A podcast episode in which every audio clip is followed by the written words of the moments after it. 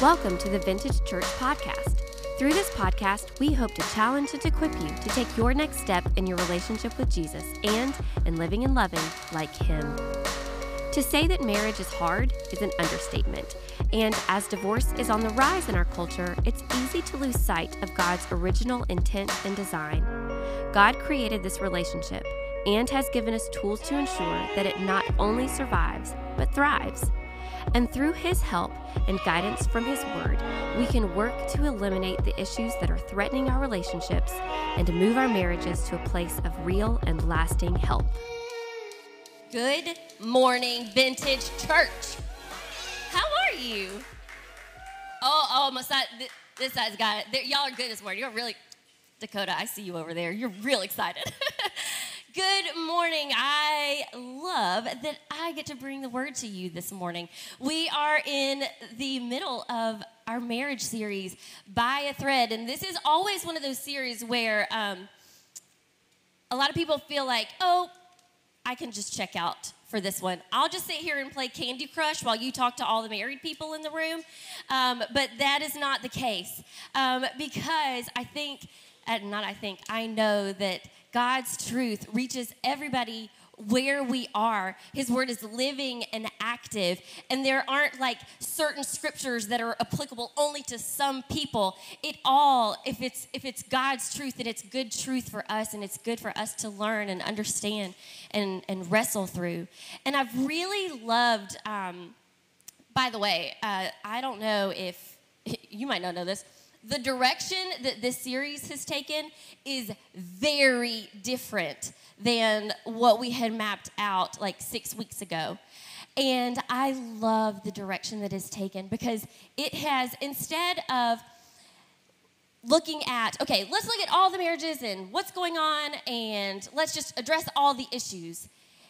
I love the wisdom and discernment of our pastor that said, no, let's look at God and let's look at his design for marriage and let's let's pull from that.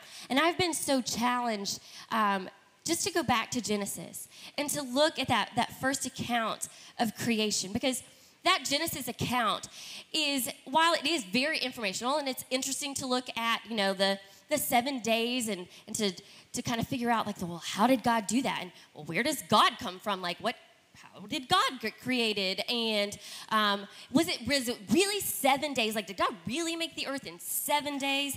Or was it like one day was like a million years? Or, and, and we can, you know, we can get caught up in that. And that's all really, it's fun to look at and to learn and to research and to read about.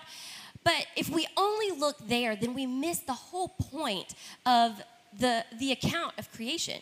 Because the whole account of creation was to remind us of the order that God established through creation. And it's it's important that we notice those details that none of them are there randomly, that none of them are there by accident because see Adam did not write the book of Genesis. Okay? Because obviously, like Genesis goes on, it goes on and on and on and on and on, all the way through Abraham and Isaac and Jacob and Jacob's sons. It ends with, with Joseph. That's way after Adam had died. And it was actually Moses who is given credit with writing the book of Genesis. Well, Moses was way after Adam. So the way that these stories had gotten passed down was by oral tradition, was by speaking. And so these stories were so important that they were preserved through story from generation to generation to generation, and then were important, uh, important enough for Moses to write them down so that we could remember. These are accounts that are, are meant to teach us something about who God is and also about what his design, his order that he established means for us. It communicates his plan for us and it, it communicates his purpose for us in life. And it also communicates to us the the peace, the path that we have to, to peace and in a relationship with God. He established that in the very, very beginning. In the first few chapters of Genesis, we see all of these things. And over the last two weeks, we have walked through kind of the, the second chapter of, of Genesis, of the creation of man and woman, and what that looks like and the implications of that on our marriages. And as I was thinking, like, okay, well, God, what do you what do you want me to to share? Like, how do I what part of the design do we need to really focus on? And I just started to read the next chapter, chapter three. And there was one verse that stood out to me that had never really stood out before. And I think it's because it contrasted so starkly against the design that God had set out for us as, as a married couple.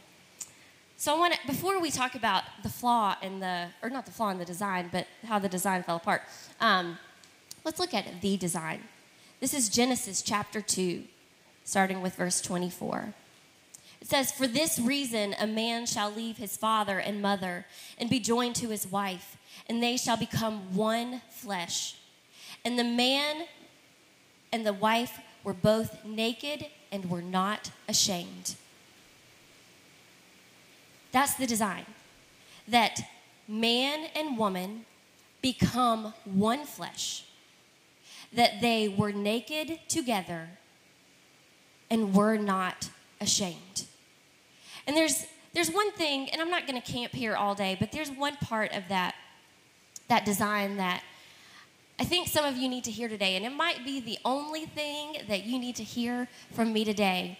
And it's in that first part of the or in the last part of verse 24, it says, And they shall become one flesh. You see, this becoming one flesh is both instantaneous in the act of sex, but it is also a continual, ongoing process of becoming one flesh. That there is something spectacular that happens in that first moment that, that physically binds us together as one flesh, as man and wife. But then there's in the plan itself, in the design, it is set that, that we are to become. It's a continual act of, of growing together, of, of working together. And I remember being about four years into marriage and looking at Lyle and being like, oh my gosh, have we not figured this out yet? Can you not read my mind yet? And he's like, Can you not read my signals yet? And I just want you to know if you're here today and you're like, marriage is hard. I haven't, we haven't figured this out. When will we figure this out?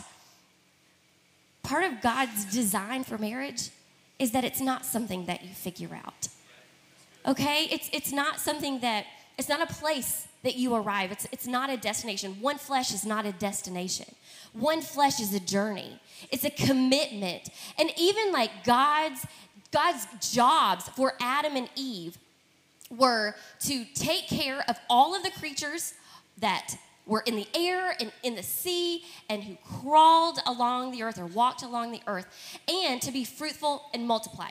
That was their job. Like God created co-workers I actually work with Lyle. Like, we are employed here together. And when I tell people that, they're always like, I could never work with my spouse. I could never work with my husband. I could never work with my wife. And actually, that comment, I heard that comment last night. And um, I would just like to remind you one, please don't all go get jobs with your spouses, but that God's first assignment for Adam and Eve was to work together. And working was part, working in general, cultivating the garden and taking care of all of the animals and things like that's part of it. Working is inherent in God's plan. Working is part of the blessing, not part of the curse. So if you're here today and you're in a place where you're like, my marriage is hard we are still trying to figure this out. I would say, good. Keep working it out. Okay? So that was for free.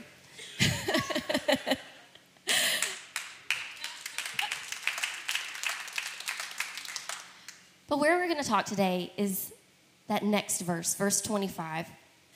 it says, And the man and his wife were both naked and were not ashamed. Like, that naked means that they were totally and completely, in every single sense of the word, open and exposed to one another and had no shame. They had nothing, they had no reason to hide because they had nothing to hide. And I, I want you to just think for a moment like, what would that be like in your life right now, whether you're married or not? What would it be like to live a life where you didn't have to hide? Where you didn't have to pretend? Where you didn't have to smile just to, to cover up what was going on inside? What would that be like in your marriage if you, if you didn't have to avoid certain conversations? Or you didn't always have to have on your flannel nightgown and socks. That's what God wanted it to be. He wanted our marriages to be fully transparent. That we could look at our, our spouse and only see good because there only was good to see. And that we could be exposed in, in the eyes of our spouse, all they would see is something and someone to treasure and to take care of. But you know the reality. That's not the world that we live in. And I would like to read to you um, the account of the fall. For me, this is the saddest story in the whole Bible. And we're only three chapters in. So I'm going to read it and not cry. Here we go. Starting in verse 1. Now, the serpent was more crafty than any beast of the field which the Lord God had made. And he said to the woman, Indeed, has God said, You shall not eat from any tree of the garden? The woman said to the serpent, From the fruit of the trees of the garden we may eat. But from the fruit of the tree which is in the middle of the garden, God has said, you shall not eat from it or touch it, or you will die. I'm sure she was a little dramatic. The serpent said to the woman, Surely you will not die. For God knows that in that day you eat from it, your eyes will be opened, and you will be like God, knowing good and evil. When the woman saw that the tree was good for food, and that it was a delight to the eyes, and that her tree and that her tree, the tree was desirable to make one wise, she took from it its fruit and ate. And she gave also to her husband with her, and he ate. Then the eyes of both of them were opened, and they knew that they were naked. And they sewed fig leaves together and made themselves loin coverings. They heard the sound of the Lord God walking in the garden in the cool of the day. And the man and his wife hid themselves from the presence of the Lord among the trees of the garden. Then the Lord God called to the man and said to him, Where are you? He said, I heard the sound of you in the garden, and I was afraid because I was naked, so I hid myself. And he said, Who told you that you were naked? Have you eaten from the tree which I have commanded you not to eat? Like God didn't know, but you know, he did. It's, it's the parent, you know. The man said, Well, the woman whom you, uh-huh, you, God, you gave her to me, that one, she gave me from the tree. And I ate. I'm sure it was like that too. And I ate. Then the Lord God said to the woman, What is this that you have done? And the woman said, The serpent deceived me, and I ate. We're going to skip down to verse 21. The Lord God made garments of skin for Adam and his wife and clothed them. Then the Lord God said, Behold, the man has become like one of us, knowing good and evil, and now he might stretch out his hand and take also from the tree of life and eat and live forever. Therefore, the Lord God sent him out of the Garden of Eden to cultivate the ground from which he was taken. There are about 50 million sermons that you could preach out of this chapter. I know that because there are about that many books that have been written and commentaries and talks on the implications and the doctrines of sin and, and the fall and, and all that. But I'm not going to do that today. You're welcome. We're going to talk about one thing, and it is a very natural instinct, but I want you to notice the contrast in these two verses. Genesis 2 25 says, And the man and his wife were both naked and were not ashamed. Contrasted with Genesis 3 7. Then the eyes of both of them were opened, and they knew that they were naked.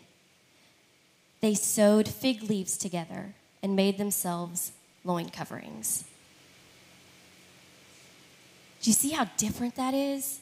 One that's like full of beauty and love and joy, and one that is broken and ashamed and hiding.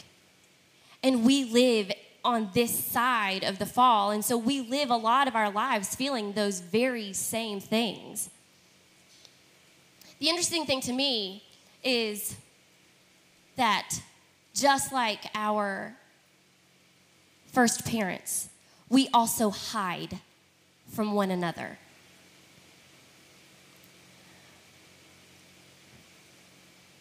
Adam and Eve were alone. There were no other people around. Okay? They were both guilty in the fall. They, they both played equal roles in the fall. God was not there like in a, a physical present you know, form that they could see. It was just the two of them. And yet, their instinct was to cover themselves. It was like, I did wrong, you did wrong, so let's just be wrong together. But that wasn't their instinct. Their instinct was, no, we have done wrong, and now we need to cover ourselves. And it wasn't Eve saying, Adam, no, you need to cover up. Now, Eve, you need to cover up. I think it was more in the spirit of, I need to cover up.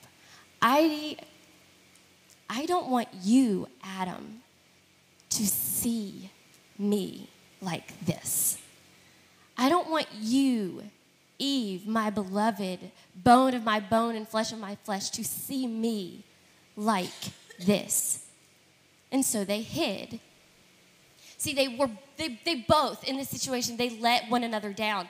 Eve was supposed to have been her husband's helper, the one to come alongside in ruling the earth and filling it. And instead, she trusted the logic of the lies of the serpent instead of honoring her husband's position in creation.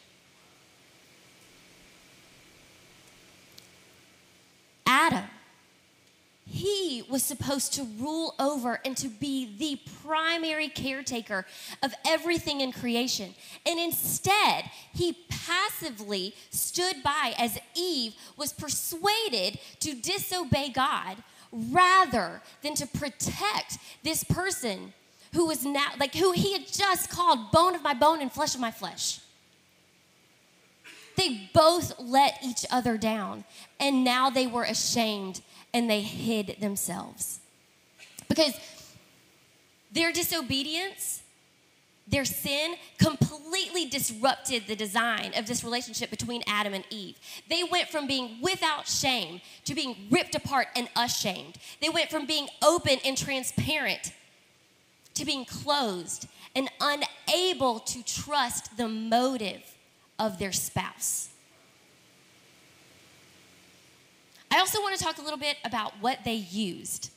Um, because it's, it's kind of problematic. What did they use? I, I, let's do a little bit of crowd participation here. You've been very quiet this morning. What did they use to cover themselves? Fig leaves, right? Has anybody ever touched a fig leaf?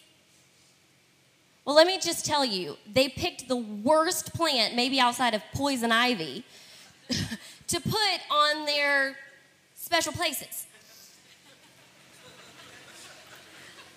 So, fig leaves are covered in tiny little rough hairs that are filled with a toxin that when is like when it gets into your skin it's very irritating. And when that toxin mixes with sunlight it could create a real bad rash okay? So yeah um, moving on they picked something to cover their sin, which at best could cover them temporarily, but would always be ill fitting, irritating, flimsy, and would eventually fall apart. We do the same things. We take all kinds of things to hide behind that for a minute it really feels like a good idea. And some of those minutes last longer than others. But eventually, our hiding places will become irritating and hard to maintain. We hide behind things like a smile, a perky demeanor. We hide behind good manners. We hide behind clean houses. We hide behind home cooked dinners. We hide behind good money management. We hide behind good deeds. We hide behind our nice cars. We hide behind our warm cup of so many words, brulee latte, and a Starbucks mug. We hide behind, we hide in our social media. But none of them hold up eventually, just like a leaf that has been removed from the branch, starts to, to wither, so will our hiding places. Because they were never meant to be there in the first place. I can't I can't tell you the number of times like I have used things like that to hide what's really going on in my life. Um, I can't tell you the number of times that I've been in the kitchen, you know, like making dinner, and I'm like lost in thought of like something I'm worried about, and you know, like just the regular plans through the week, and um, probably something that I said or I did that day that was dumb or rude or you know that I really wish that I hadn't and it's like all going on in my head and apparently like I have a look on my face when this is going on and Lyle will say, "Hey, What's wrong? And almost every single time I have the exact same answer. It is my fig leaf. And it's, oh, nothing. I'm just super tired. Super tired is my fig leaf. Super tired is what I have behind because legitimately, y'all, like we have had a million kids in a very short span of time. And they never sleep, and we only have three, but sometimes it feels like six are in the bed with us at some different point in the night, and like I am actually legitimately tired, okay? But I'm also tired of all the thoughts running in my head. I'm also tired of dealing with the guilt that I feel for like kind of not doing what I was supposed to do that day. And instead of me being honest and coming out from behind my fig leaf to my husband, I, I just say, I'm tired. Or, I'm tired, it's just a lot, I don't really want to talk about right now. And then we just go on with our days. See, in a marriage, you have to have a place where when you're first when you're asked that question that you actually answer it honestly. Like, that's his invitation to me to open up. And I sidestep it almost every single time. I don't super like to talk about my feelings. Um, so I don't always want to engage in that invitation. But now, looking at God's design, like that, His design is for us to be transparent with one another. This past week, even if as I've had strep throat, as he has asked me, How are you? How's this going? I have tried so hard to just answer honestly. The other part is we also have to be people who ask those questions of our spouses. We have to pay attention. We have to notice, like, what's going on? What are you thinking about? And if they give you an answer like, eh, a lot of things, I'll say, well, will you tell me one? Because you need to be interested, wives, husbands, in what is going on with your spouse. You need to know that. You need to, one, invite that kind of conversation, and two, be willing to contribute to that conversation. Proverbs says it like this this is Proverbs 20, verse 5. Counsel in a person's heart is deep water, but a person of understanding draws it out. I love that image of a, like a well, that, that your husband or your wife is like a well.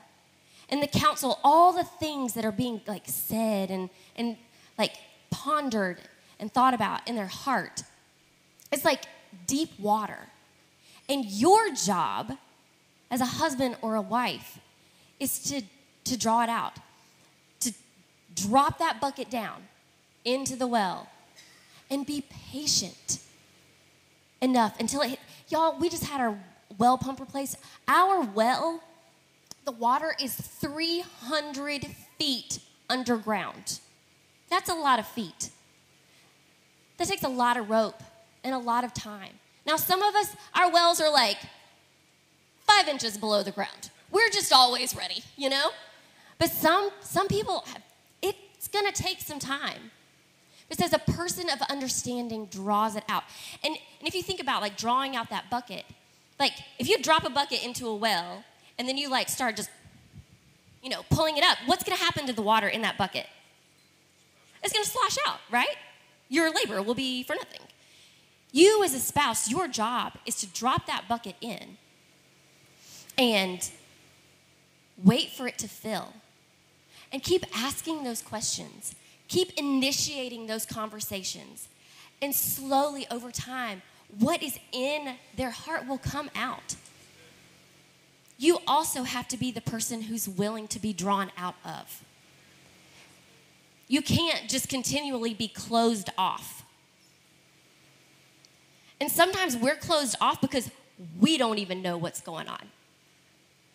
We don't take the time, and y'all, listen, I'm preaching to me right here. I don't take the time to figure out what it is that I'm feeling, what it is that's going on. I can usually answer a pretty general question of, like, well, I'm mad. But if you ask me, like, what are you mad about? I'd be like, hmm, I don't know. I'm just mad. Because I don't take that time. But we as people in general need to take that time to figure out what's going on in us so that when our spouse tries to draw it out or when we go to God in prayer, that we have something there to offer, to lift, to contribute, to say, because that is who we are. We don't need to hide ourselves in our marriage. So, we have to be that safe place. We have to be a safe place where our spouse can bring their burdens, and they can bring their dreams, and their cares, or their worries, because one day our spouse might need to bring a confession. And I promise, the more that you make this space between you and your spouse a place of continually sharing just what's going on in your life, the less likely it will need to be a place of confession.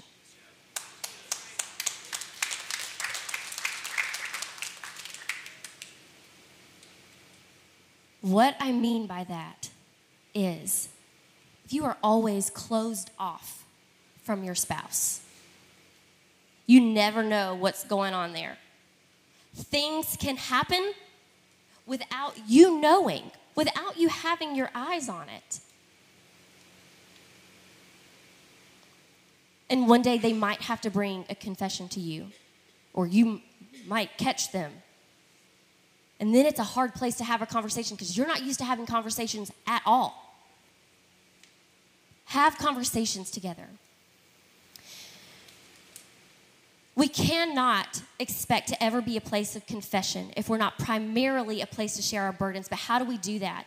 And I will submit to you that we need to put on a different kind of cover. Colossians 3 12 through 14. Therefore, as God's chosen ones, holy and dearly loved, put on compassion, kindness, humility, gentleness, and patience, bearing with one another and forgiving one another if anyone has a grievance against one another. Just as the Lord has forgiven you, so also are you to forgive. Above all, put on love, which is the perfect bond of unity. If you want to create that space, this is what you need to put on. You don't need to hide behind your fig leaves.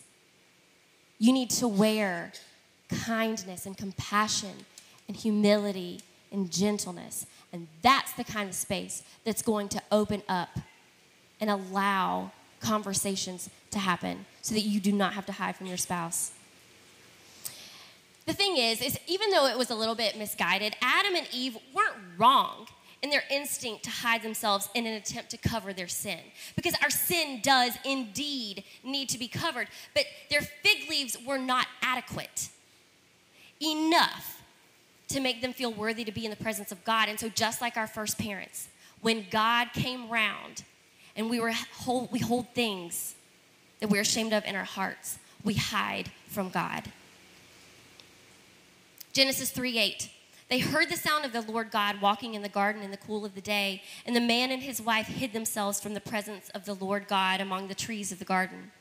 Then the Lord God called to the man and said, Where are you? He said, I heard the sound of you in the garden, and I was afraid because I was naked, so I hid myself. We hide from God for the same reasons that we hide from our spouse. We hide because we're ashamed, we're afraid, because we don't trust God, we're uncertain of how He is going to react. We're, we're afraid that if we come to God honestly, that He's gonna like lightning bolt us from the sky. But I want to show you something that we I skipped over um, in the account.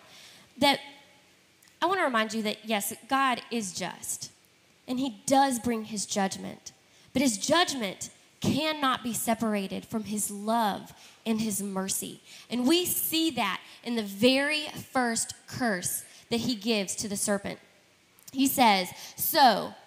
The Lord God said to the serpent, Because you have done this, you are cursed more than any livestock and more than any wild animal. You will move on your belly and eat dust all the days of your life. And I'm going to stop there. Here's our first ray of hope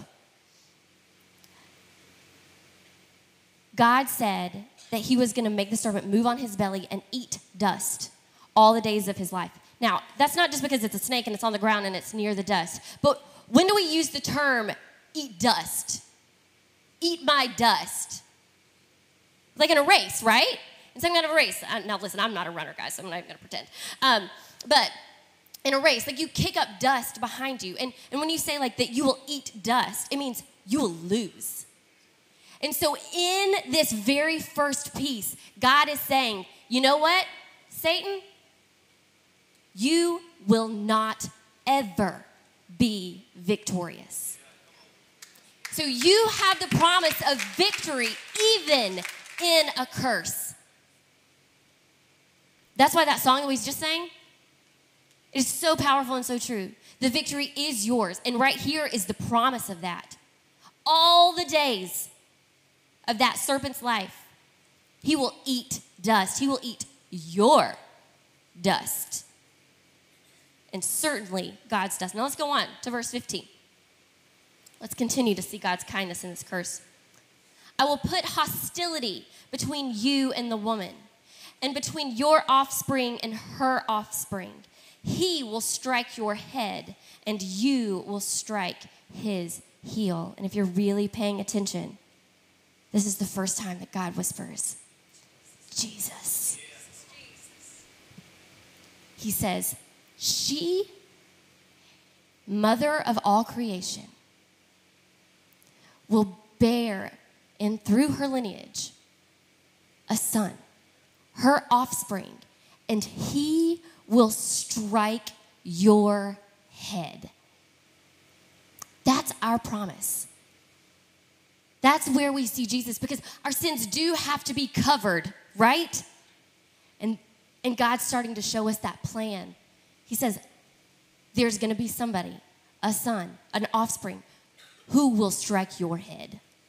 Then, verse 21, one of the most loving, loving acts of God, he says, it says, the Lord God made garments of skin for Adam and his wife and clothed them. Now, garments of skin, that means like animal skin. Because God provided a covering for them through sacrifice. That was the first sacrifice. It couldn't be mere fig leaves that were torn off of a tree to cover their sin. It had to be a blood sacrifice. Somebody had to lose something big, their life, in order for their sin to be covered. That is Jesus. He covered our sin through his sacrifice of blood by dying on the cross. In those first three chapters, we see the whole gospel story. We see the whole love of God and the promise right there. And we don't need to hide from him. Hebrews 4 13 says, No creature is hidden from him but all things are naked and exposed to the eyes of him who to whom we must give an account. Therefore, since we have a great high priest who has passed through the heavens, Jesus, the Son of God, let us hold fast to our confession. For we do not have a high priest who is unable to sympathize with our weakness, but one who has been tempted in every way as we are yet without sin. Therefore, let us approach the throne of grace with boldness so that we may receive mercy and find grace to help us in a time of need. Because of Jesus, we don't have to hide.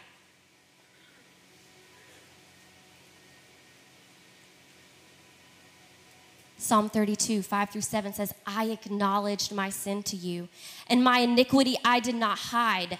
I said, I will confess my transgressions to the Lord, and you forgave the guilt of my sin. Therefore, let everyone who is godly pray to you in a time that you might be found. Surely in a flood of great waters they will not reach him. You are my hiding place. You are my hiding place. You are my hiding place. You preserve me from trouble. You surround me with songs of deliverance. You see, God is not someone who we hide from, but who we hide in.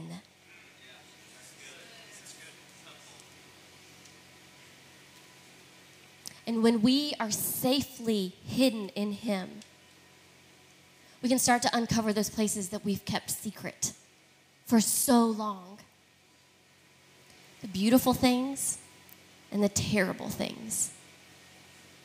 Likewise, when a husband and a wife can hide in one another instead of from one another, it will become a place of refuge, a safe place for you to hide. It's, it's God's Eden on this side of heaven. That is what He wants in your marriage.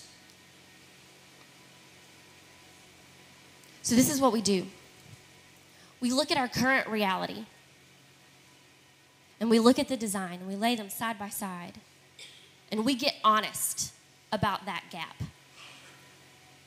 And then we get serious about doing something about it. Bow your heads and close your eyes. I just want you to ask yourself these questions. Are you a man or a woman, a husband, a wife, who provides a safe place for your spouse to bring your burdens and confessions? Are you willing to pay attention and patiently listen in order to draw out those deep waters from your wife's heart, from your husband's heart? Are you ready to take an honest look at yourself? To know what's really going on in you so that you can share it, not hide it. What do I need to do? Who do I need to be? What kind of man, what kind of wife, what kind of husband do I need to be? What kind of person do I need to be in order to do all of these things? And maybe today there's something that, that you're hiding from your spouse, and you don't want it to be hidden anymore.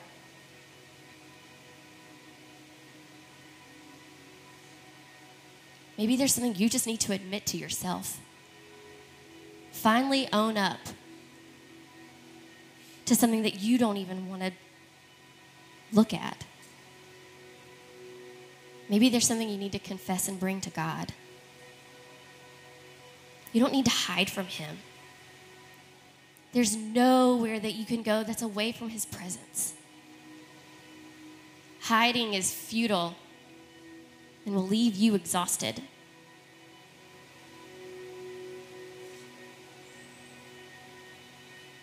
Maybe today you just need to take your husband's hand.